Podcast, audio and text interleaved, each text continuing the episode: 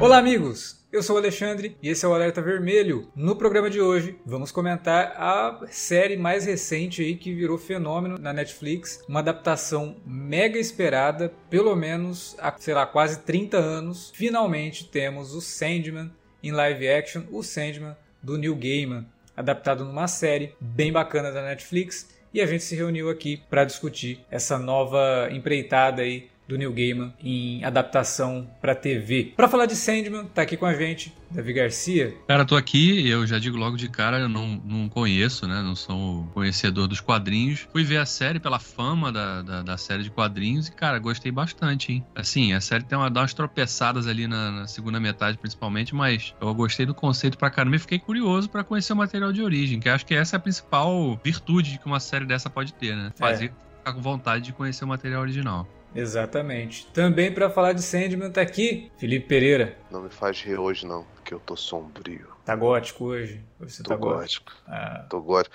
O dá raiva, né, pessoal? Pô, Sandman tá emo, não sei o que. Pô, gente, pelo amor de Deus, cara. O cara é dos anos 90, irmão. Ele é, ele é, ele é gótico, meu irmão. Ele é, ele é de... Aliás, seu Neil Gaiman é bem safado porque ele se vestia exatamente daquele jeito, aí lançou o quadrinho daquele jeito pra poder pegar a gente na balada. Ele fala isso. Você fala, ah, irmão, a época que mais choveu na minha horta foi isso daqui. Pois é, pois é. Ele só, só fez pra aumentar a rodinha de amigo, né? De, de pessoas com o mesmo interesse, que tava, tava, tava precisando aí no final dos anos 80. Mas é isso, vamos falar de Sandman então, logo depois da vinhetinha. A gente já volta.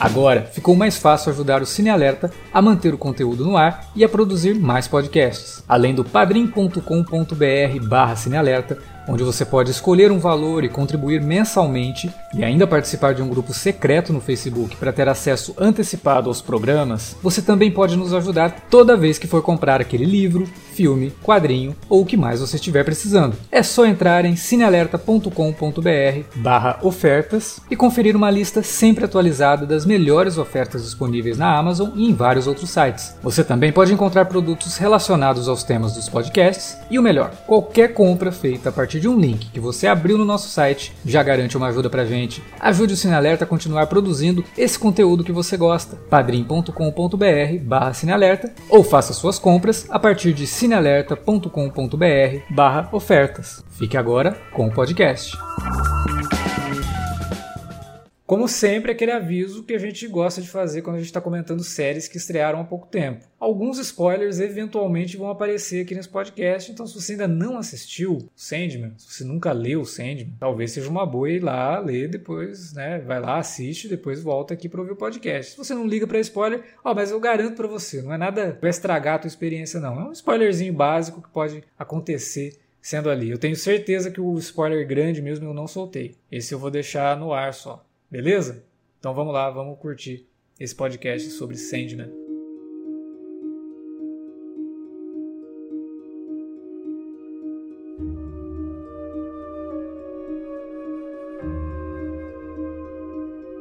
Provavelmente, se você está ouvindo esse podcast, você já viu a série, né? Porque ela estreou no comecinho de agosto, fez bastante sucesso e aquela coisa, Netflix vai lá, joga tudo de uma vez, faz você fazer a maratona e aí morre o assunto. Mas a gente resolveu fazer até porque a Netflix pegou todo mundo de surpresa lançando um episódio extra, duas semanas depois da estreia da série, né? Então voltou-se a se falar um pouquinho de Sandman, parece até eu acho que a Netflix está fazendo um teste, cara. Eu acho que eles resolveram dar uma testada e jogar um episódio extra um pouco tempo depois para ver se ainda resgatava o assunto, né? A série voltava às pautas para dar uma repensada nesse formato aí de ficar jogando série ao mesmo tempo, a isso, temporada isso, aliás, né, ao mesmo tempo. Isso, aliás, cara, não é incomum, por exemplo, em streams brasileiros, porque o Globoplay vive fazendo isso, uhum. especialmente em séries de documentário. Eles lançam a coisa toda e depois eles lançam outro ou com repercussão que não é exatamente um um, um episódio igual. Uhum. E esse décimo primeiro episódio do, do, do Cinema, obviamente que não é um documentário, né? A gente tá falando de ficção. Mas assim, mas ele tem um pouquinho disso, né? Porque tu vê que ele não tem a mesma estrutura dos outros, ele até tem os personagens ali. É quase um episódio de antologia, né? Porque são duas histórias separadas, que eles adaptam duas edições Sim, ali é, do Sandman. É meio um epílogo, né, brother? Tipo, é, é, é bem diferentão, né?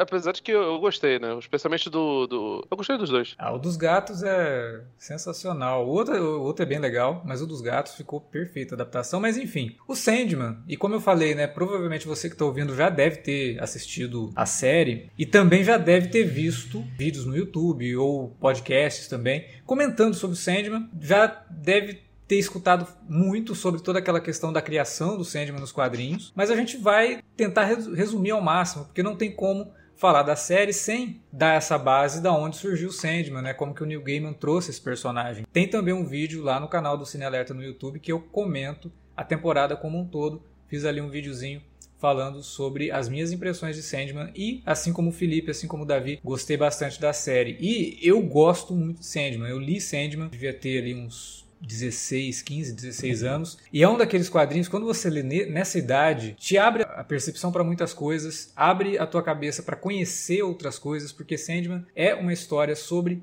histórias, sobre o contar de histórias. Né? No geral, Sandman é sobre isso. Tem todas as intrigas, muita coisa acontecendo, ameaças né, ao mundo do sonhar e até ao mundo terreno, né? mas o melhor resumo de Sandman é que é uma história sobre o contar de histórias. E essa história sobre o contar de histórias saiu da cabeça do Neil Gaiman, que a gente inclusive já comentou Neil Gaiman em outra ocasião aqui, quando a gente fez os minicasts da primeira temporada de American Gods, que foi uma série que começou bem, mas depois meio que deu uma desandada. Eu confesso que não assisti a última temporada da série. Teve também uma adaptação bem legal da Amazon, assim como American Gods, né? Mas essa se saiu muito melhor que American Gods, que foi Good Omens, né? Belas Maldições. Belas que Maldições. É, foi uma minissérie, mas que vai ter uma segunda temporada, né? Já estão rodando, me parece. E que é muito divertida. E todas essas histórias do New Gaiman, pelo menos essas adaptadas, elas acabam lidando com coisas parecidas, né? Que é um subgênero da fantasia, que é a fantasia urbana, né? Que é aquela coisa assim que pega elementos de fantasia raiz, feitiçaria, magia, é, seres míticos, seres mágicos e coloca num ambiente contemporâneo, urbano. Né, o que rende histórias muito legais. Inclusive, esse programa está indo ao ar na quinta-feira, é, na, minha, na virada da noite, né? De quarta para quinta-feira. Então, se você está ouvindo ele logo de manhãzinha, vai lá no canal do Cine Alerta depois das 7 horas da noite, que vai ter um videozinho lá sobre uma outra obra do Neil Gaiman, que é uma série de TV que virou livro, depois virou quadrinho, virou peça de teatro e virou é, audiobook também. Bem legal, que é o Neverwhere também chamado de Lugar Nenhum. Foi uma série que ele fez lá nos anos 90. Tem um vídeo sobre essa série lá no canal do Cine Alerta a partir das 7 horas da quinta-feira que está saindo esse programa. Se você está ouvindo esse programa depois, vai lá no canal do Cine Alerta depois, que tem um videozinho lá te esperando também. Enfim, Sandman personagem da DC Comics. E o nome Sandman, ele não é, é particularmente é, compartilhado por esse personagem, primeiramente. Né? O nome Sandman é um nome já usado pela DC desde lá do final da década de 30. Um personagem que era um vigilante meio sombra, né? meio Batman, era um cara que combatia o crime, vestia lá, um, usava um chapéu, uma máscara de gás, e era bem nessa vibe de vigilante Pope, né? Como a gente via, como eu falei, no Sombra, no Batman e tudo mais. Depois tiveram outros Sandman dentro da DC Comics, foi um personagem que pontualmente aparecia em algumas histórias em quadrinhos. Teve até um Sandman que foi reformulado pelo Jack Kirby, né? E o Neil Gaiman, ele fez parte de uma fase ali da DC nos anos 80 que o pessoal chama de invasão britânica, que teve inclusive várias, vários momentos, né? No primeiro momento a gente teve o Alan Moore fazendo o, o Monstro do Pântano, abriu as portas para basicamente o que tanto o Neil Gaiman fez com o Sandman, quanto o que o Graham Morrison fez no Homem Animal, que foi pegar personagem que ninguém dava muita bola e reformular de um jeito completamente original e transformar essas histórias em algo muito memorável, né? E que entrou realmente para a história das histórias em quadrinhos. O Neil Gaiman fez isso com o Sandman no momento ali que ele foi chamado pela Karen Berger, que era a editora principal da DC na época. A mulher era um espetáculo que ela descobria talentos assim com a facilidade que o, o, Davi faz analogia com comida, ela vai atrás do Neil Gaiman e oferece para ele algumas coisas. E ele acaba pegando ali para fazer inicialmente o Orquídea Negra, que também era uma personagem tão desconhecida na DC que quando ele falou que ele queria fazer Orquídea Negra, todo mundo olhou assim e falou: Mas quem é essa personagem? A gente tem essa personagem? É nossa isso? Que, que, é isso, né? Aí ele fez Orquídea Negra com o Dave McKean, que acaba se tornando o parceiro dele nas capas do Sandman, né? e fez um, um, certo barulho ali, né? E aí a DC gostou do resultado, falou para ele agora o que, que você quer fazer. Ele tinha algumas ideias, algumas o pessoal falou não, isso daí não rola porque a gente tem planos para esses personagens que você está falando aí. Ele falou bom, então eu vou pegar o Sandman.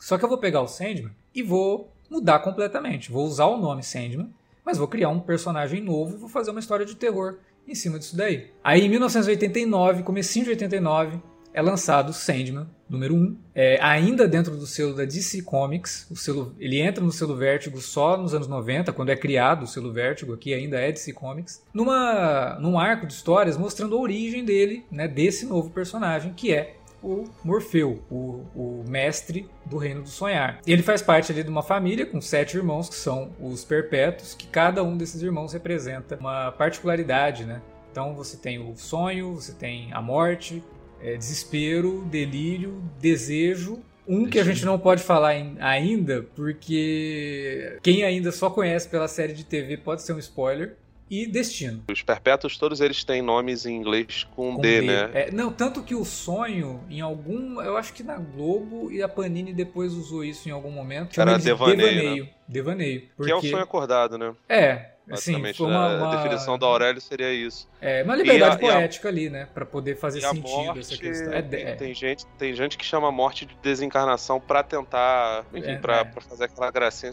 Os fãs do Nolan, que gostam de palíndromos, com certeza usam é, desencarnação e... E o Sandman foi uma série aí que durou 75 edições, então ele foi de 89 até 1996. E além disso, rendeu várias minisséries dentro desse universo que o Neil Gaiman ajuda a criar, que na verdade é o universo de si no começo, mas depois vai se separando. Né? Ele, não, ele para de usar tanta referência ao universo de si. No começo até usava e eu entendo perfeitamente o porquê. Você tinha que atrair leitores, então é completamente plausível você colocar ali a Liga da Justiça aparecendo na edição número 2 ou 3 do Sandman. É normal, isso é, é completamente aceitável dentro de um selo. Afinal de contas, como eu falei, ele saiu pelo selo de si. Quando começou a, a, se criar toda essa ideia de que vamos criar um selo é, separado só para os personagens adultos, esses personagens mais voltados para histórias de terror e tal. Aí eles foram já tirando e deixando realmente só como se fosse um universo à parte. Mas no fim, o Sandman faz parte do universo de si, inclusive depois, é um personagem que é citado. É, a gente tem a morte aparecendo em histórias do, do, Superman lá nos anos 2000. Tem uma variação do Sandman que aparece na Liga da Justiça do Grant Morrison. Então, é, acontece né? Tá dentro do universo de si. Mas normalmente se fala do Sandman como um universo realmente separado que gerou várias outras séries, inclusive Lucifer, né? Que também foi adaptado para TV, numa série que não tem ligação nenhuma com o universo de Sandman, né? Mas que também é aí um, um spin-off de Sandman junto com o próprio Sandman Teatro do Mistério, que contava as aventuras do Sandman lá dos anos 30, que é muito legal e nunca foi publicado na íntegra no Brasil, uma pena, mas é uma série muito bacana. Mas o Sandman, enfim, é uma série que trouxe muitas histórias legais, é, personagens extremamente carismáticos, discussões que muita gente se identifica na hora e é quase impossível você não se identificar com alguns dilemas dos personagens de Sandman ao longo do, dos 75 números. Tipo de coisa que é perfeito para ser adaptado, né? Mas demorou muito tempo, porque o Neil Gaiman, com o Sandman, ele é muito protetor. Ele, desde o início, ele sempre foi muito protetor com o Sandman. Tanto que toda a ideia do Morfeu, por exemplo, não se pode usar o Morfeu dentro do universo de si. Por isso que eu falei que é uma variação do Sandman que aparece lá na história da Liga da Justiça muito tempo depois do, do, do Sandman ter terminado. Ele é muito protetor com isso, porque ele sabia que se ele simplesmente deixasse, ah, faz o que vocês quiserem, hoje a gente poderia ter Sandman aí como é o Watchmen, que a DC vive, sei lá, fazendo o que, o que quer com o Watchmen. Sandman tem que ser uma coisa mais separada, inclusive lançaram é, coisas novas do mundo do sonhar recentemente, mas são histórias legais, assim, são histórias bacanas. Nada grandioso, genial como é o Sandman do New Gaiman, mas histórias é, interessantes. E aí, pô, se falou em filme, já se falou em série da HBO, filme várias vezes, desde o começo dos anos 90 se fala em filme do Sandman. O New Gaiman essa semana mesmo revelou que até o Michael Jackson queria interpretar o. Enfim. Michael Jackson também estava em tudo, né? Era pra ser Homem-Aranha, era é, compôs trilha sonora do Sonic sem ser creditado, uma coisa de louco. Aí, lá em 2013, Joseph Gordon-Levitt tinha sido anunciado como diretor e queria interpretar o Sandman. Né? E essa foi a versão assim que mais foi para frente. Só que em 2016, Gordon Levitt saiu, né? Meio que se parou de falar de novo, né? Parou de falar de uma adaptação de Sandman até que voltou-se a falar em 2020 com a ideia de uma série que o Neil Gaiman iria produzir, porque a experiência dele com TV foi interessante, né? Ele conseguiu ali mostrar que uh, ele conseguia não só deixar as pessoas adaptarem, mas se envolver no processo. Ele se envolveu no processo de American Gods, não tanto quanto ele gostaria, mas se envolveu e principalmente com o Good Omens, que aí ele se envolveu mesmo, né? Ele realmente fez parte da produção, ele estava ali, é, ajudou a, a, escrever roteiro e ele viu que dava para fazer isso com o Sandman. E aí ele ofereceu para HBO, a HBO não quis aceitar, cara, isso é uma coisa absurda. A HBO não quis aceitar, mas liberou ele, afinal de contas, Sandman, DC, DC Warner, né? Liberou ele para oferecer para uma outra, um outro serviço. Ele ofereceu para Netflix, que topou o desafio e coproduz Sandman com a Warner Media. Então, o Sandman, ele meio que tá numa situação muito parecida com o que era as séries da Marvel na Netflix. Sandman não é uma série totalmente produzida pela Netflix, não. Tanto que o Neil Gaiman comentou esses dias que, que alguém falou assim: ah, se tivesse ido pra HBO antes da série estrear, né? Se tivesse ido pra HBO, o Sandman seria muito mais fiel. O cara nem tinha assistido a série e veio com essa. Aí ele pegou e respondeu, porque o Neil Gaiman tem uma paciência que eu acho que ele tá querendo assim, o dia que ele morrer, ele vai direto pro céu, sem nem passar pelo purgatório, ele vai foi. Ele tem uma paciência para responder fã idiota, que é uma coisa impressionante. Aí ele pegou e falou: não, é, na verdade não é bem assim. Porque se ela fosse produzida pela HBO, ela estaria sendo produzida exatamente pelas mesmas pessoas. Né? Então, ela é uma série que tem produção da Netflix, mas é uma coprodução junto com a Warner Media. Tanto que o logo da Warner aparece gigante lá no início de cada episódio. Uhum. Né? Ah, o lance dele deve ser mais aqueles acordos de distribuição, né? A Netflix distribui é, a é. série para exibição global, mas a produção em si mesmo é toda da, da estrutura da Warner.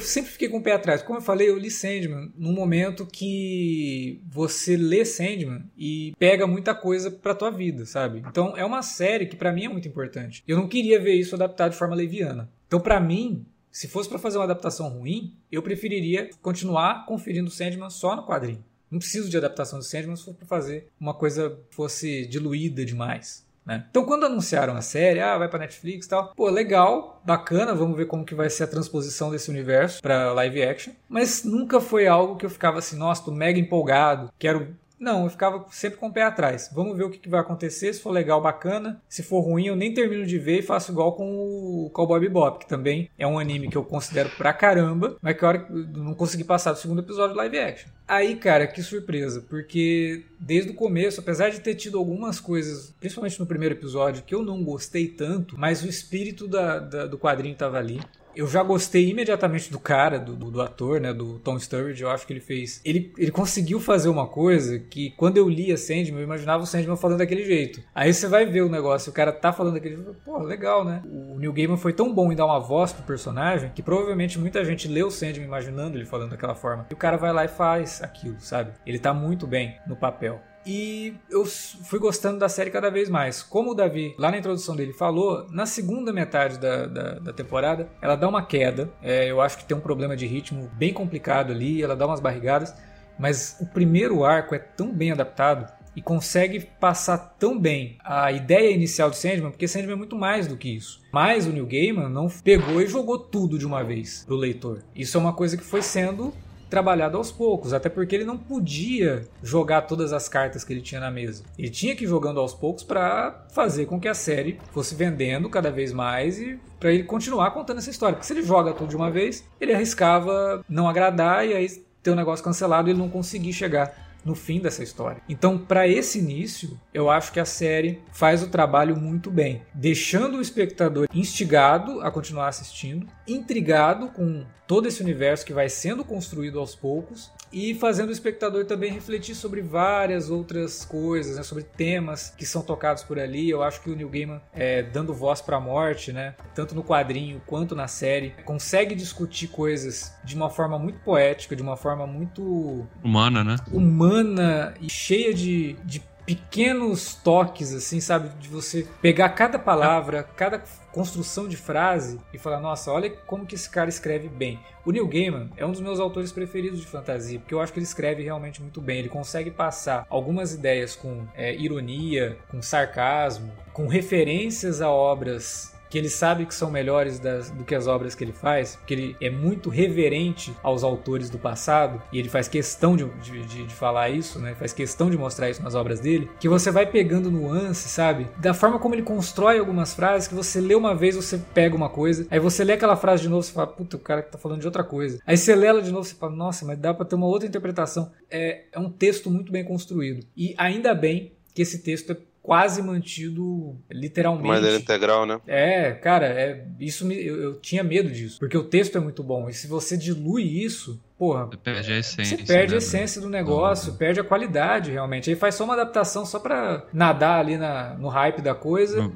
no visual, né? É. A, aliás, a parte visual, pelo que eu andei vendo das reações das pessoas, é bem fiel, né? Ao material de origem, né? Eles conseguiram um realmente pouco, traduzir bem. É, o... um pouco. Isso foi uma das coisas que me incomodou, principalmente no, no primeiro episódio. A, quando você já tem o Sandman na, na, na, tua cabeça, você já leu e tal, você vê o primeiro episódio, você fala, hum, podia ser melhor isso aí, hein? Merecia um, um, pouco de cuidado. Que, especificamente? Ah, a forma como sonhar é, é, mostrado, sabe? Eu achei tudo muito artificial e é uma Pode falar, pode falar. Você queria que fosse o cara da The Cure fazendo Não. o Morpheus. Isso daí, inclusive, ainda bem que você puxou essa, esse gancho aí. Porque eu vejo o pessoal falando do cara do Kill, mas o Sandman, na verdade, é baseado no Peter Murphy, que era o cara do Bauhaus. É, é baseado no, no Neil Gaiman, velho. É, Pô, também, é, também. Evidente, cara. Ele não, não era bobo, não. A questão visual eu acho que ficou devendo. Inicialmente, o, o Inferno ficou legal lá no episódio de Lucifer, mas no começo, quando mostra o sonhar, eu achei que, sei lá, ficou, ficou esquisito. Parece que, que foi feita uma escolha de Sofia, né? Que o ideal pra Sandman é que tivesse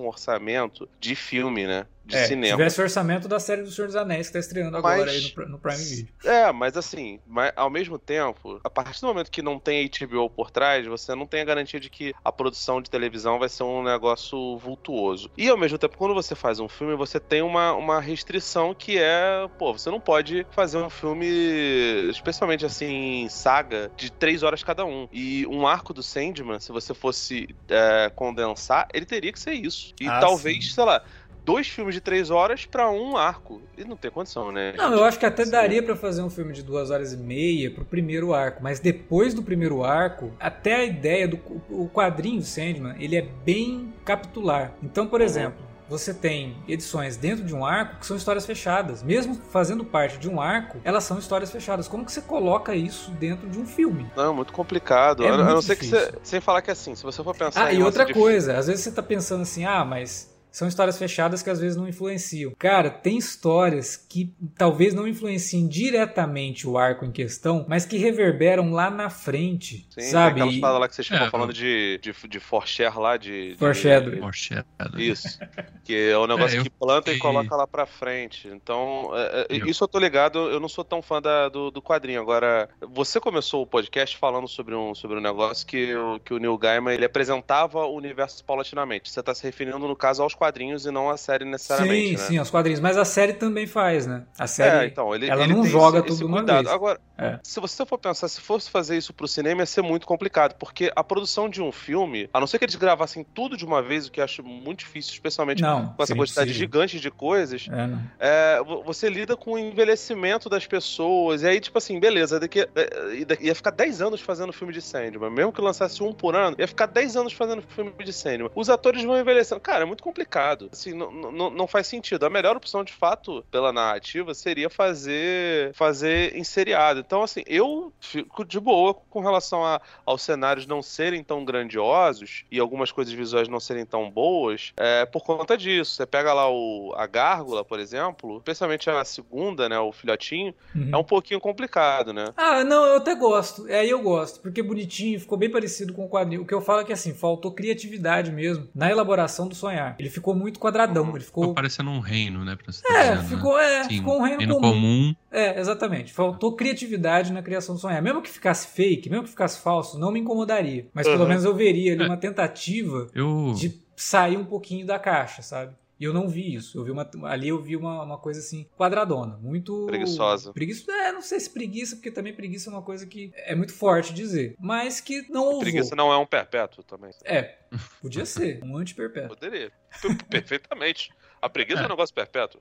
Sim. Eu como não tinha, eu como não tinha base de comparação, né? Eu achei tudo bem muito, como diria nosso amigo Wilker, bem honesto, cara. Uhum. Assim, para representatividade de cada um daqueles ambientes ali, né? Como vocês já citaram ali, o inferno. Que, aliás, achei que tinha uma, teve uma sacada. É assim também no quadrinho? Que é aquela sacada ali do, de Lúcifer ali parece um Papa chegando na, na Praça São Pedro. porque aquela, o formato é muito parecido, cara. Não, é, não, é só, não pode ser coincidência. É, é bem Fizeram isso mesmo. O design, é, né? Eu digo do, é, do inferno ali. Isso aí é Ariano Suassuna, cara. Inclusive, o, a, a batalha de repente lá seria muito melhor se fosse o Matando Stergalli ali. ah, essa, essa batalha de repente que o Felipe falou, inclusive, é uma coisa que a série conseguiu traduzir de uma forma interessante, mas que também poderia ter usado mais na, na questão ali do da representação de cada coisa que vai sendo dito. É, eu não ligaria se fosse uma animação, mas uma animação assim bem surtada, cara. Pedia isso, sabe? Pedia um pouco mais de. Aí sim eu acho que é coragem. Aí pedia um pouco mais de coragem. É, mas ficou é bonito, é legal, é bacana, porque o texto é bom, acompanha bem o texto. Pô, uma batalha acho... quase de filosofia, né, cara? Cara, Você é, vai... muito, é muito legal aquilo ali. mas no quadrinho, quando você lê aquilo pela primeira vez no quadrinho, na tua cabeça você fica igual quando você é criança, que você tá ali numa roda de amigos e fica um tirando com a cara do outro, e fica todo mundo assim, nossa! Você vai deixar, vai né, não sei o quê. E você fica com isso na cabeça, você fica lendo aqui, você fala, cara, é foda. Aí você lê o próximo, isso aqui é muito bom. Onde, pra onde tá indo isso? Pra onde que ele vai levar isso? É muito legal. A série conseguiu traduzir isso de um modo particular. Eu acho que ficou faltando um pouquinho também. Mas isso não, não tira o mérito da série. Você não assiste isso e fala, nossa, que porcaria, né? Não, você simplesmente, se você conhece já o quadrinho, você pode ter essa impressão que eu tive, de olhar e falar, pô, poderia ter é um, é um dos momentos mais. catárticos do, do, do, começo. Acho até que se fosse mais pro meio da temporada, para depois do meio da temporada, é, provavelmente poderia fazer uma, uma, uma, coisa como fizeram lá no, no episódio epílogo, na, na animação lá dos, dos gatinhos bonitinhos. Uhum. Talvez seria. Acho até que caberia mais, mas. É, essa ah, dos gatos mesmo era uma coisa que eu ficava ficava, cara, como é que eles vão adaptar isso? Tem que ser animação, tem como fazer. É, não, tá louco. Sabe? Ou não faz, né? Aí Pô, pegou eu, eu lembro que eu nem. Eu, essa foi uma das, uma das poucas coisas que eu li de, de. Assim, acho que eu já falei isso, inclusive no American Gods. Eu não sou é, super fã do, do Neil Guy, mas acho que ele é um cara que ele escreve bem pra cacete. Ele tem uma, uma, um lirismo absurdo. Ele consegue. Tudo que você falou para mim se resume. Da, da, escrita dele se resume no, no, lance dele conseguir escrever de maneira bela e singela sempre, sabe? É. Mas eu não acho que ele, assim, ele é um puta criador de, de, de conceitos, não. Inclusive, o, o Homem Animal do Grant Morrison, ele conversa mais comigo, mas porque, tipo assim, o Homem Animal, diferente do Sandman, ele é mais baseado naquele universo de quadrinhos, né? O Morrison é um cara que é. gosta de estudar muito o universo de, de, de, de super-heróis. O Sandman, ele, ele passa por isso daí, ele flerta com essas coisas, mas é uma história própria mesmo, né? Não, não, não é exatamente isso. Mas a série, eu acho que, que ela funciona na maior parte das coisas, assim, visualmente, os, os atores estão muito bem, a, a menina que faz a a morte, né? Tá até naquele. Não sei se vocês viram esse filme, Silent Night. Esse filme é legal. Esse filme é bem legal. Passou no Festival do Rio recentemente e, e Silent Night funciona ali. Até as participações especiais, o Charles Dance lá no começo. Só faz, só faz vilão sempre, né? Não, mas, mas cara, não tem Character actor, né? Desculpa. É... Ah, mas é foda, né, desculpa, né, cara? mas não tem é... jeito, cara. É que nem o cara lá que faz o, o, Jason Isaacs, cara. Pô, é foda, né, cara? Só no, no Event Horizon ele era gente boa. É, eu, a gente recentemente assistiu aí o não Não Olhe, né? O Nope. E tem o Michael Wincott, né? Cara. É, também só faz esses personagens esquisitos, né? Como que você vai dar um personagem comum pro, pro, pro Wincott? Não tem jeito. O cara, pô, o cara foi vilão no Corvo, sabe? Ele tá lá no Alien é, Ressurreição também. Sempre fazendo esses personagens que ou é vilão ou tá ali no caminho para ser, sabe? Faz alguma coisa. Assim é... como o David Thewlis, né? O David Thewlis também só faz esses personagens assim, é, é... fora da caixinha, né? Sim, sim. O David Thewlis é um cara que, porra, nasceu para fazer alguma coisa com o Neil Gaiman, assim, porque ele é o tipo de ator que casa muito bem para alguns personagens que o Gaiman gosta de criar, alguns arquétipos que o Gaiman gosta de, de trabalhar. Eu gostei do elenco pra caramba, cara. Eu gostei, assim. Até o Boyd Holbrook, que é um cara que eu nem gosto muito como ator, tá ótimo com o Corinthians. Ele tá menos, ele tá menos canastro ultimamente, cara. Acho que ele tá andou fazendo umas aulas aí. Porque... é porque ele não tem, é porque ele não tem olhos, cara. Sabe o que é? Esse, ele é daqueles caras assim que é, não são grandes atores, mas são carismáticos, sabe? É, que o cara tem presença, tem né? Presença, cara... é, sabe? Ele tem presença. É. E, porra, ele como Corinthians tá sensacional e a série faz algumas tem algumas liberdades com o Corinthians de colocar o Corinthians desde o começo, que é uma coisa que eu sei que muito fã torceu o nariz para isso, mas eu gostei. Porque, como eu falei, Sandman é uma narrativa episódica. Se você deixa para introduzir um novo vilão na metade da temporada, ou depois da metade da temporada, ia ficar muito esquisito. E é, ali você eu, já eu, introduz ele na história. Inclusive, o que eu achei uma das melhores sacadas dessa temporada aí, é, a série ainda não foi renovada, né? É. Até que o Gaiman tava lá fazendo campanha pra galera deixar os episódios rolando, né? Que, olha, humilhação cara, né, que o cara tem que passar para. Pois é, é ridículo. Isso que a Netflix. É, a métrica da Netflix é um negócio que para mim não faz o menor sentido. Ela não é. conta se você assistir no teu tempo. O que conta são, é o tempo assistido da série completa. Então Sim. a pessoa tem que assistir na maratona. Porra, cara. É, é mas o, o, que eu achei maneiro, uma das grandes sacadas da temporada foi colocar, realmente, fazer a introdução desse personagem que pinta como sendo o vilão da temporada, né? Da, uhum. Daquela trama toda ali. E aí a gente chega lá no último episódio e descobre que não, né? Ele também era só mais um manipulado ali, né? Teoricamente Sim. manipulado pela, Uma, pelo desejo, né? É. É.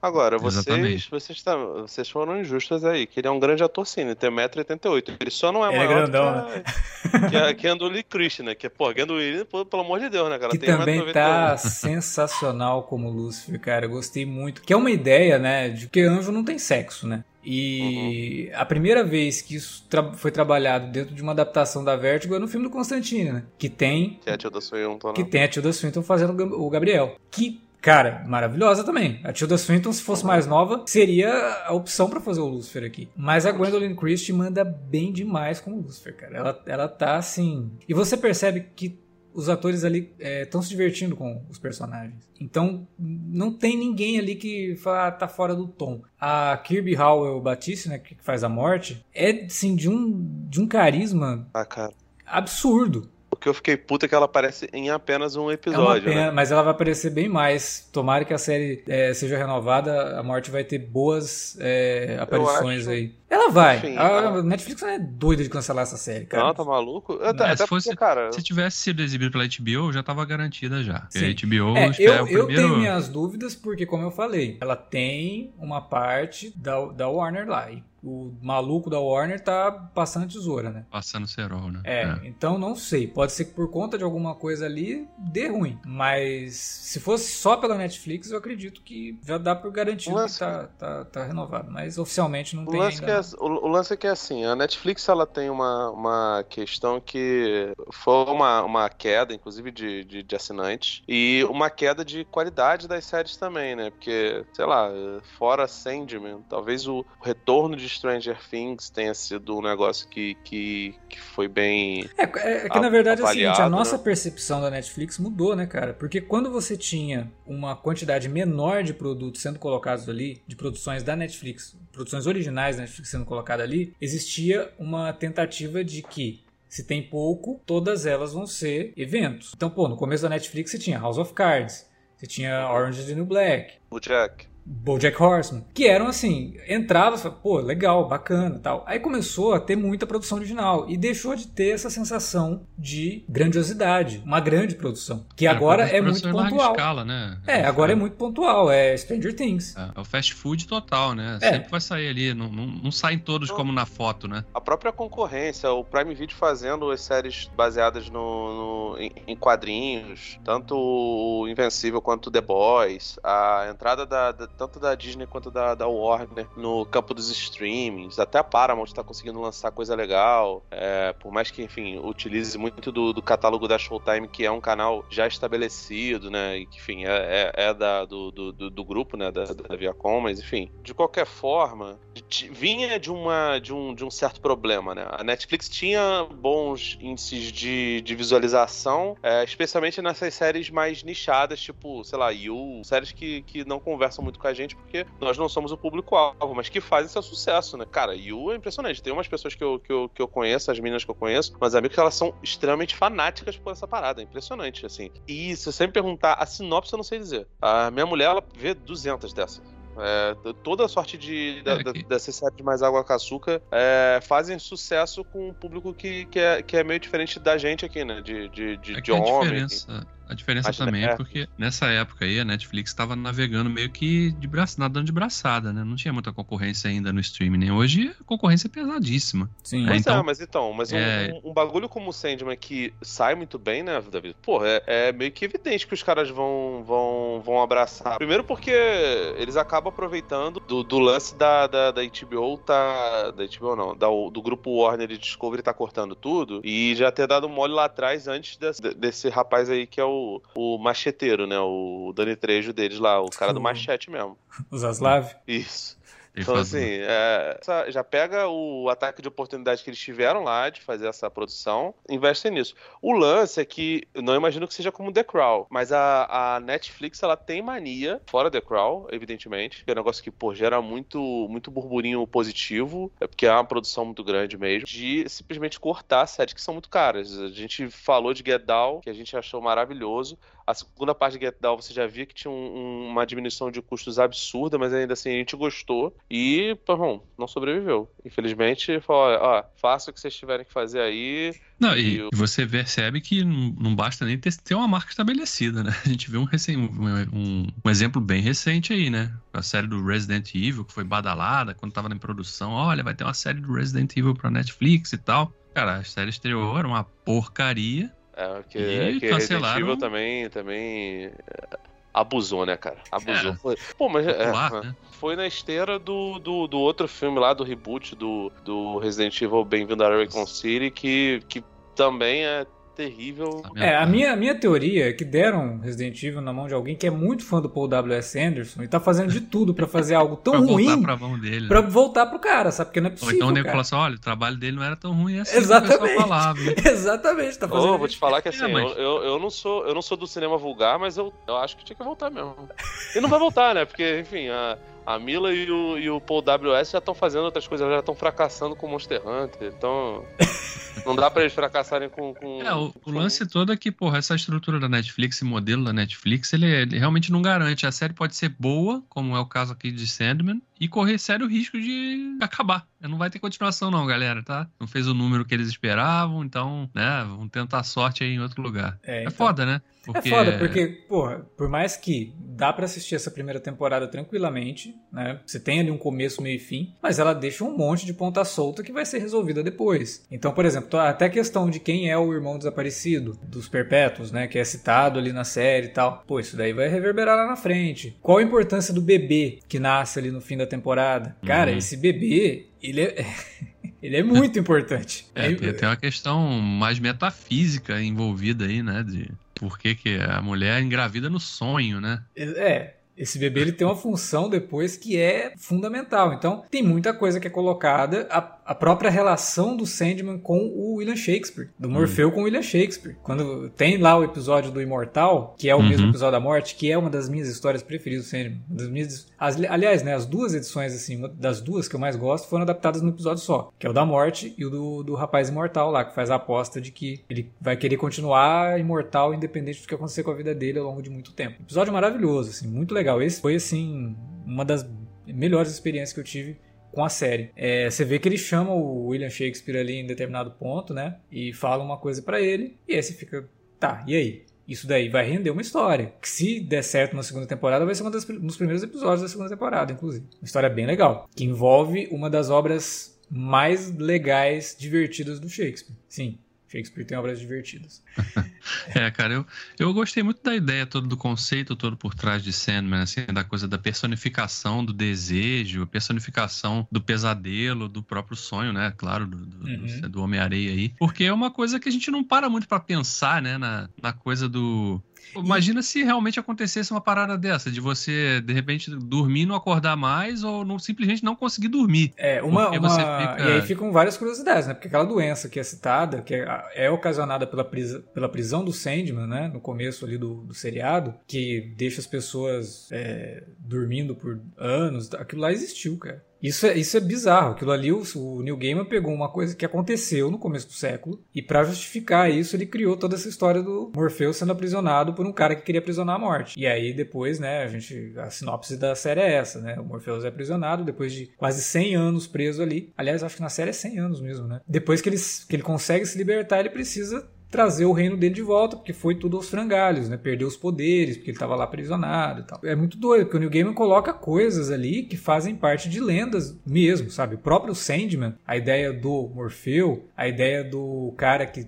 pega uh, o saquinho lá com, com areia e joga no olho para você dormir. Isso é uma lenda. João Pestana. É o João Pestana no Brasil, o próprio Sandman. Pô, o Metallica tem lá o Enter Sandman. É disso aí que ele tá falando, é desse personagem que é um personagem de lenda, que existe há séculos. Então o Neil Gaiman, ele não simplesmente tira isso da cabeça dele. Por isso que eu concordo com o Felipe, porque na verdade os universos que ele cria, entre aspas, aí, é pegando elementos de fantasia que estão aí há muito tempo. Já quando você pega um Grant Morrison, ele realmente pega algo do zero, ele cria ali toda uma mitologia do zero. Mas Sandman tem uma mitologia riquíssima, gente, não me entendam mal. Mas é tudo já baseado em histórias, como eu falei, é uma história sobre histórias. Então é tudo baseado em histórias que já são contadas há muito tempo. O Neil Gaiman, o que, que ele faz muito muito bem, onde ele é muito esperto, muito inteligente, é pegar o contexto dessas histórias e jogar na história que ele quer contar de uma forma muito criativa. E ao fazer isso, ele te provoca a ir atrás dessas bases sabe? Ir atrás dessas referências. Mas só, só, só fazer um adendo aqui, eu não acho que o, que o Neil Gaiman é um cara que faz o universo de maneira solta,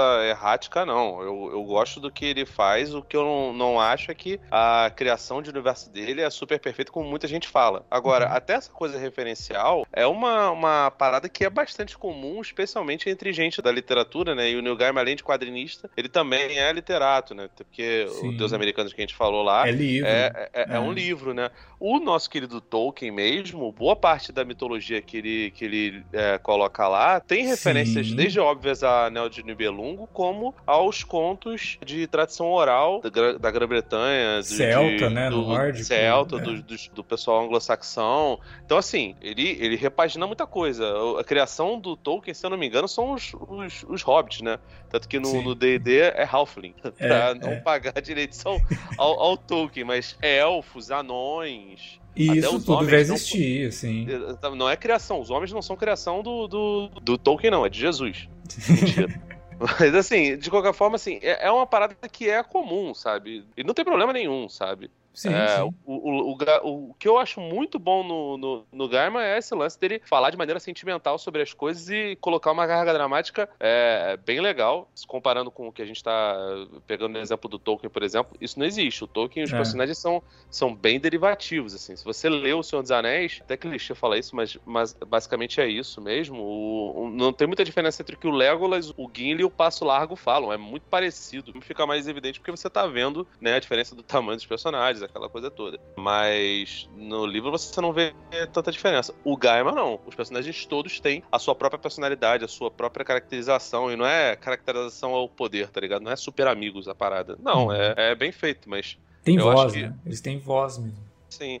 A criação do, do, do, universo, você conseguir reunir tudo isso, é uma parada muito boa. Acho do caralho, sabe? Sim. É, tanto que assim, os perpétuos, eles não são deuses, né? Eles são, são filhos da noite e do tempo, então. que são criaturas ainda, sabe, imortais e tal. E se você for pegar os deuses, por exemplo, eles são, pegando carona no, no Deus americanos, são as entidades que dependem do culto dos. Do, da crença, da, né? da, da, crença das, das civilizações e dos humanos, sobretudo, para poder existir tirem, né? Então, sei lá. E você sabe que no Sandman do... já tem umas coisas assim também, né? No Sandman Sim, tem, tem uma. Cara. Ah, que ele, ele fala, ah, mas e Fulano, né? E ele fala de alguma divindade fala, ah, esse daí as pessoas já deixaram de acreditar nele há muito tempo. Então ele, apesar do, ele tem do, essa. Apesar do, do Deus Americanos não ser parte dos quadrinhos, né? É uma parada literária, você percebe que existe uma coesão ali. Então, sim, sim. É, mesmo sendo uma parada da, da, da, DC, como era Sandman e depois pra Vertigo, enfim, quando a Karen Berg é, se muda, ela inclusive vai pra lá, os quadrinhos derivados eram da Vertigo, você percebe que existe uma coesão dentro das histórias do, do, do Neil Gaiman, sabe? E, e cara, não sei se a gente, a gente acabou não falando sobre isso, né? Mas tem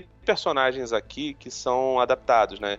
O que mais chamou a atenção das pessoas porque é mais mainstream é a, a Johanna Constantine, né? Que é a Sim. personagem da Jenna Coleman, né? Isso. Cara, ela tá maravilhosa, né, cara? Ela manda muito bem. Eu queria eu uma série derivada do, do da Pô, Johanna cara, Constantine. Eu também, mas é, é, difícil porque, assim, nos quadrinhos, a Johanna Constantine, ela, ela, é um personagem que o Gaiman criou, que, na verdade, nos quadrinhos era uma antepassada do John Constantine. Que aparece na série também. É, que aparece na série, né? E, enfim, acho que por conta de, provavelmente, de o Constantine estar. É, não, a DC não deixou mesmo. A DC não deixou é, usar tipo... o John Constantine, né? Aí como ele falou, porra. Aí, aí ele falou: ah, vamos adaptar, vamos, vamos é. trocar o, o, gênero, puxar, né, a personagem pra lá e, enfim, a, a a antepassada também se chama Johanna e, enfim, e manda muito bem, né, cara? Eu achei até que foi uma, uma boa saída. Quase todas as trocas de, de, de sexo também, para mim, casaram muito bem, até porque o Neil Gaiman, ele é um cara que ele sempre foi muito ligado em representatividade de, de, de, sexos fora ali da, da, do, do que a gente hoje chama de heteronormatividade, né?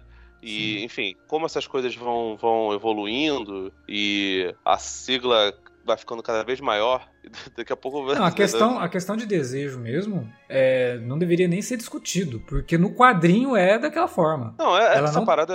Então, eu não discuto porque maluco a gente só, só, só ignora. Sim. Não tem que ficar, ficar discutindo, não. É, eu, Gaiman... até comentei, eu até comentei no Twitter, antes mesmo da série estrear, quem reclama disso só tá confessando que não leu o quadrinho. E se não, leu, não prestou brother, atenção no que tava lendo. Não, é, é a mesma imbecil que reclama de política em, em X-Men. Claramente não entendeu. Reclama de política no Rage Machine. Ser um personagem a gênero, né? O gênero fluido. Eu confesso que eu, que eu, que eu me confundo um pouco com, com as nomenclaturas. É uma coisa super natural. Então, não tem absolutamente nada demais. Mas até as trocas trocas de, de sexo dos personagens eu achei que, que foram completamente condizentes com, com, com a ideia.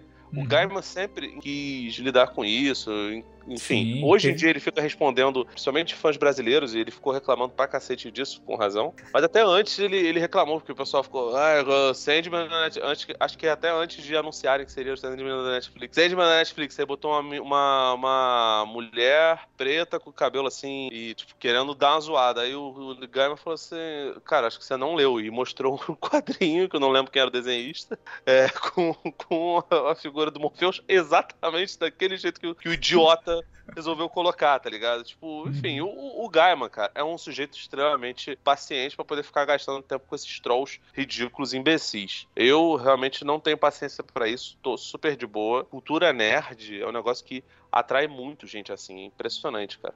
Enfim, não faz sentido, cara, porque Sandman sempre foi um quadrinho que, que lidou com essas questões e que lidou de maneira muito natural, sabe? Muito, muito tranquila, não é é, nem essa galera que fica reclamando e fica falando, oi, Prey serve a uma agenda, meu. Não, idiota, não serve a agenda nenhuma.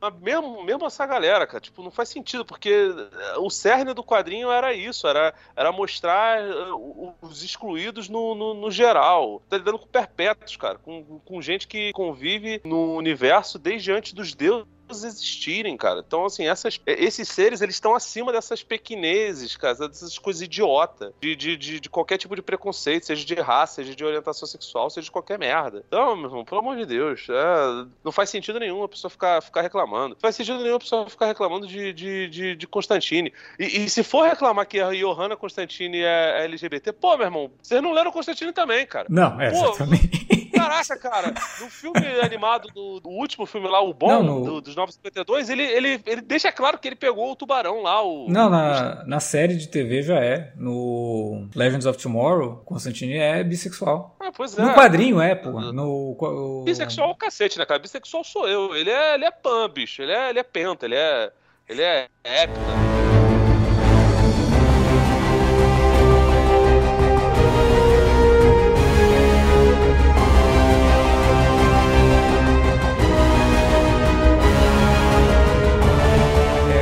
David Tillis como John Dee, né, que faz lá aquele episódio que é um dos quadrinhos mais incríveis do, do, do New Gamer, que se passa ali dentro da lanchonete, com todo mundo é, ficando completamente maluco, né, por causa da presença do John Dee ali. Esse episódio é muito bom. O Patton Oswalt fazendo a voz do Corvo, do, do Morfeu, tá impagável, cara. É muito legal. Eu achei até a animação do Corvo legal, cara. A animação, é... porque assim. É, Sabe o, qual animação que eu achei legal? O qual? Mervyn o Pumpkinhead, o cabeça de abóbora. Essa eu não achei tão né? legal, né? não. É, é o Mark Hamill. Cara, eu achei legal porque ela parece stop motion. Eu achei uma sacada muito, muito maneira. Achou meio James e o Pêssego Gigante lá? É, o... exatamente. Eu gostei, achei muito, muito legal mesmo. E é dublado pelo Mark Hamill. Ah, e o Stephen Fry fazendo o Gilbert, que é uma escolha óbvia, né? Você vê o personagem no quadrinho, uhum. quem é o próprio Stephen Fry, né? Aliás, os irmãos ali, o Caim e Abel, é, eu achei maneiro aquilo, né? Que o, ah, cara, o Caim quero... mata, fica matando direto o Abel, né, cara? Sim, Aí ele sim. aparece lá cheio de terra lá e tá bom. A história clássica, né, bicho? Tipo, faz sim, todo sim, sentido ela estar tá no, no, no, Reino dos Sonhos e, pô, cara, eu, eu, gostaria muito que tivesse mais, porque é bem curtinho, né? Quando, quando é, acho que eles aparecem lá em dois episódios, infelizmente não, não aparece tanto. é pouco. No,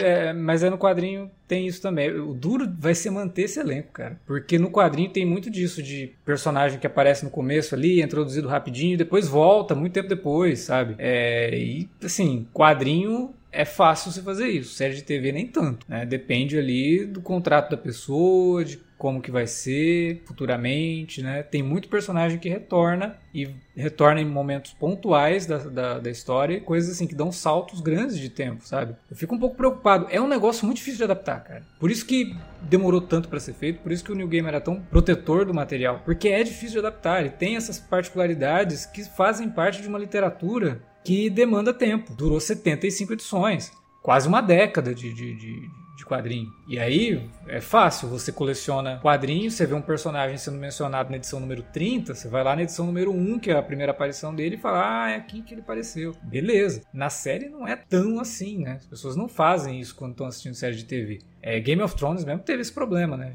Teve personagem que ficou várias temporadas sem aparecer. Quando aparecia, às vezes tinha mudado de ator, às vezes era o mesmo ator, mas tava completamente diferente. Você olhava pra aquele cara, quem é esse cara? Uma série assim como Sandman, eles já devem fazer aquele contrato padrão de opção, né? É, é opção. Em caso a gente, a gente tome a, a a opção de renovar a série, o seu contrato já está renovado automaticamente, né? É. Mas aí vale pro elenco regular, o principal, né? Que eu falei do bebê, outros. né? O bebê é o filho da Lita Hall. A Lita aparece depois, ela vai aparecer em outros momentos, mas é um momento assim muito particular, não é que ela vai fazer parte de uma grande. Não, ela vai aparecer em algum momento. E aí, como é que você vai explicar para a atriz? Não tem como. É difícil, realmente. É um negócio complicado de, de ser feito sem ter a garantia de que né, vai ter mais duas, três temporadas aí.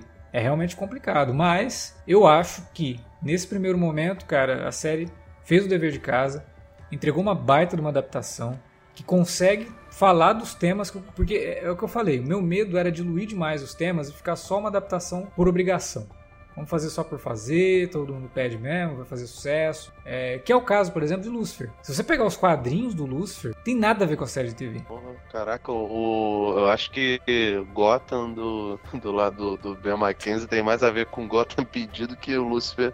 O que, sinceramente, a essa altura do campeonato, eu não vejo Lucifer, né? Mas as pessoas que vêm gostam, né? Sim, mas ela é, só, ela é uma série divertida só. Tudo que é discutido no quadrinho Lucifer, que tem coisas muito legais ali, não existe na série, porque a série, ela é basicamente. Depois eu não vi as últimas temporadas, mas quando, o que eu assisti de Lucifer, ela era uma série básica de uma detetive e um parceiro sobrenatural que ajudava ela em alguns casos, que não é era, diferente. Era o, era o Hannibal do bem, isso aqui. É, é por exemplo, tem aquela série lá do Sleep Hollow, é quase igual o, as primeiras temporadas de Lucifer, cara. É a mesma coisa. É a policial junto com o cara que é um ser mágico, né? No caso do Sleep Hollow era o Ichabod Crane, que era um cara que era imortal, volta à vida, resolvendo casos que envolviam coisas sobrenaturais. E o Lucifer era exatamente a mesma coisa. Foi um dos motivos que eu parei de ver Lucifer, porque eu achava o Sleep Hollow mais divertido. Ela era mais. tinha uma pegada assim mais pop, que eu me atraía mais. Mas Lucifer não é ruim, só que, pô, perto, se você comparar com as HQs, é muito zoado. É, o próprio Constantine, do Matt Ryan, né, que depois acabou indo pra Legends of Tomorrow fazer o personagem e tal, a série Constantine, pô, ela é mega diluída, cara. Tem um episódio na série que é uma adaptação muito fiel a uma HQ do Constantine do começo lá do Hellblazer. Lá bem no começo mesmo, acho que deve ser a quarta, quinta edição do, do, do Hellblazer. Que a série adapta muito bem. Pô, é uma adaptação bem legal. O resto é mega diluído. E que me preocupava, né? Porque Sandman é do mesmo produtor, é do David Goyer. Não pode esquecer que tem o Goyer envolvido no Sandman. E que ah. ele né, produzia lá o Constantine. Eu ficava preocupado, pô, será que eles vão fazer com o Sandman a mesma coisa? Vai ser o mesmo tipo de adaptação? Né? Vão resumir a história porque é um negócio longo e tal? E não, cara, eles pelo menos não resumiram. Até ampliaram algumas coisas, tem umas diferenças com os quadrinhos, destinos de alguns personagens, por exemplo, quando o John Dee pega carona com aquela mulher que leva ele né, até onde ele tá indo lá para pegar o Rubi, o destino daquela mulher no quadrinho é completamente diferente. Na HQ ele mata ela sem dó nem piedade. É porque aquela. Ele, ele assistiu o Ted Lasso, aí ele ficou comovido com. Mas não é. Eu acho até que narrativamente a série melhorou. Porque no quadrinho, o que, que acontece? Ele mata ela e aí acaba o quadrinho. Acaba um gancho. Ele mata ela e acaba ali. O próximo é quando ele entra na lanchonete e faz aquele regaço na lanchonete.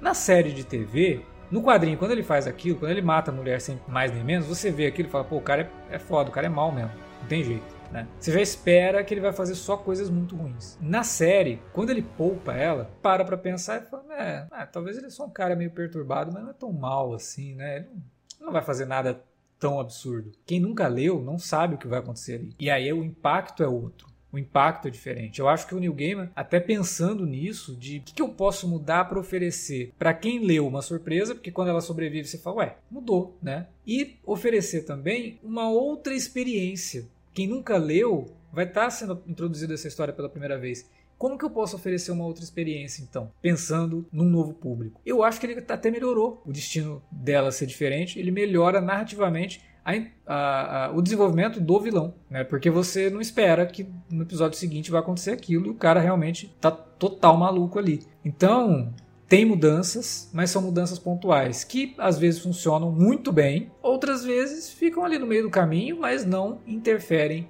em nada. Porque eu acho que quem já leu, por mais que a gente fale assim, pô, eu ficava com medo de é, reduzir Sandman a uma coisa sem graça e sem é, propósito, isso não muda o que eu li. Quando eu vejo uma adaptação ruim de Watchmen, não acabou com Watchmen para mim, porque eu li o Watchmen e para mim aquilo ali ainda é, sabe, o supra-sumo do que você pode fazer numa história em quadrinhos. Não é porque tem uma adaptação ruim que, vai, que isso vai acabar para mim. Né? O Sandman não acabaria para mim como uma obra importante se a série fosse ruim. Mas a gente tem que pensar que pode ser a porta de entrada para muita gente. Então se é uma coisa sem graça, se é uma coisa diluída, e a pessoa assiste aquilo ou gosta muito, mas, cara, você gostou, como acontece com Lucifer pô, legal, tem uma galera que gosta, mas vai atrás do quadrinho porque é mais interessante. Tem coisas mais interessantes sendo discutidas ali. Tem temas sendo trabalhados. Não é só um clichêzão gigantesco é, de série de TV que já está por aí há anos. Não é só isso. Né? Então, não acabaria com Sandman para mim, mas poderia introduzir Sandman para muita gente, como introduziu,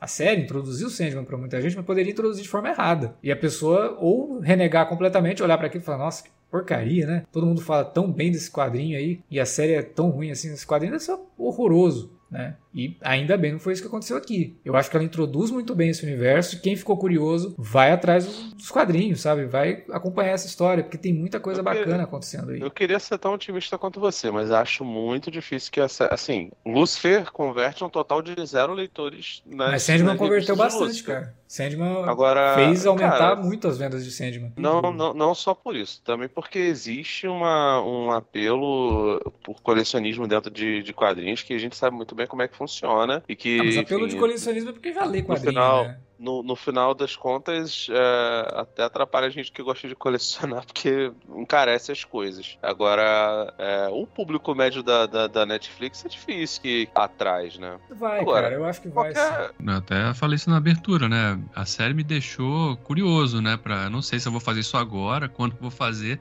até porque tá bem caro, infelizmente. Mas eu pretendo aí um dia conseguir ler tudo, cara, porque eu realmente fiquei bem interessado em conhecer mais no desse No vídeo que eu gravei, que tá lá no canal, teve muito comentário nessa linha aí. Eu queria muito ler, só que tá tá caro, vai, vou ter que esperar um pouco. Teve até alguns comentários falando que estão lendo por meios alternativos, e aí você entenda é. da forma como você quiser. É, até porque se for esperar alguma coisa baixar, vai ser difícil. Não, em sebo, né? Em sebo, em sebo você pode, ocasionalmente, entrar num sebo e dar de cara ali com uma coleção de Sandman que às vezes não tá nos olhos da cara. Eu já vi vários volumes de Sandman em sebo com preço ah, acessível, sabe? Então... Se eu não me engano, a, a, primeira versão do Sandman, pelo menos o que eu lembro de, de garoto, era da, da editora Globo. Sim. E não era uma parada difícil de achar de fato, não. É, há uns anos atrás, né? Não sei hoje. Cara, tinha um sebo aqui que recebeu boa parte das edições. Eu quase comprei, mesmo já tendo as edições definitivas, Mas eu quase comprei as edições da Globo, porque elas são muito bonitas, porque são as edições individuais, como foi da época, como saiu nos Estados Unidos. Então tem as capas mesmo certinho, sabe? Uhum. Tava em excelente estado. E o cara tava vendendo assim, sei lá, 3 reais cada edição. Quem tá Nossa. ouvindo isso, quem, quem, ouviu isso agora deve estar tá me xingando Deus pra amor. caramba, né? Porque eu podia ter falado isso na, nas redes sociais. Ó, oh, gente, até o sebo tal tá vendo. Não falei, desculpa, gente. Tava muito barato, sabe? Eu quase comprei, mas eu falei, não, não tem nem espaço mais para guardar os quadrinhos que eu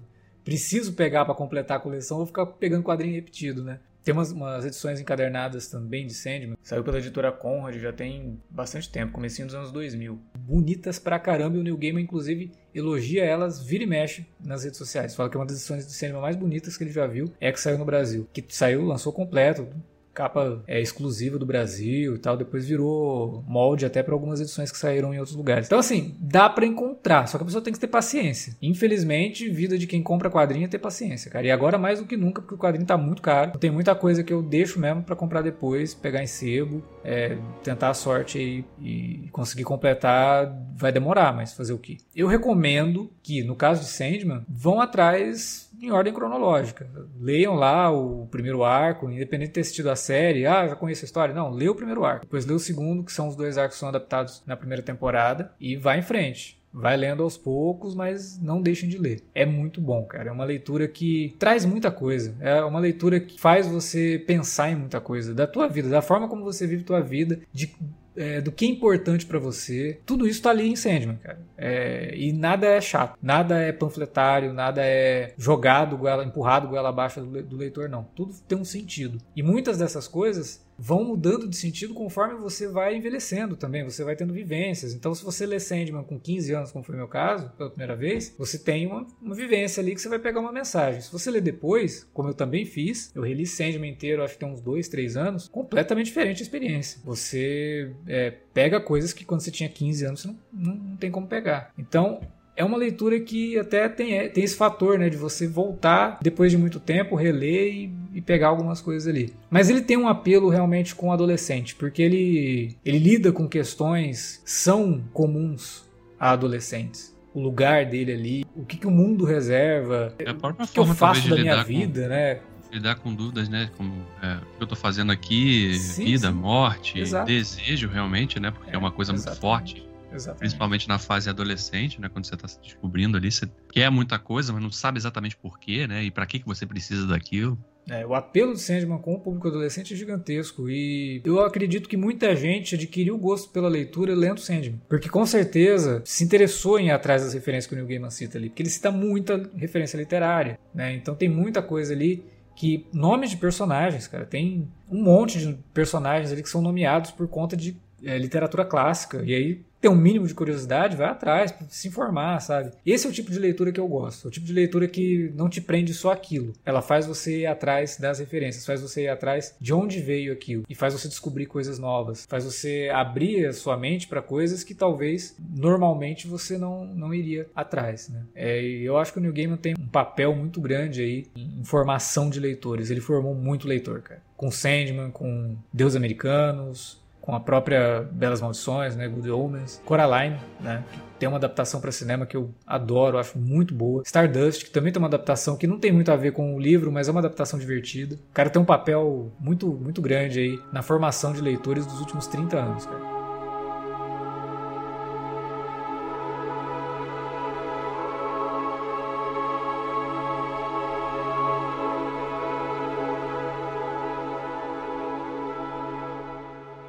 Bom, era isso que a gente tinha para comentar sobre Sandman, a série e a obra como um todo, né? A gente não ficou tão preso aqui à série da Netflix, mas fez um panorama aí do que Sandman representa. E eu acho que foi um papo legal. Mas esse papo vai ficar mais legal ainda se você contribuir com ele comentando na área de comentários ou conversando com a gente lá nas redes sociais, facebook.com barra ou arroba Cinealerta no Twitter. Lembrando, TV Cinealerta no YouTube. Entra lá, se inscreve no canal, sempre tem vídeos, dois vídeos por semana pelo menos. E tem coisa legal vindo por aí. Use as redes também para divulgar o nosso conteúdo, né? Compartilhe aí com quem você sabe que curtiu o Sandman, com quem você sabe que já leu o Sandman, já assistiu o Sandman, que está atrás de um podcast para ouvir. É isso. Daqui 15 dias a gente volta com mais um Alerta Vermelho. Valeu pela audiência e até a próxima.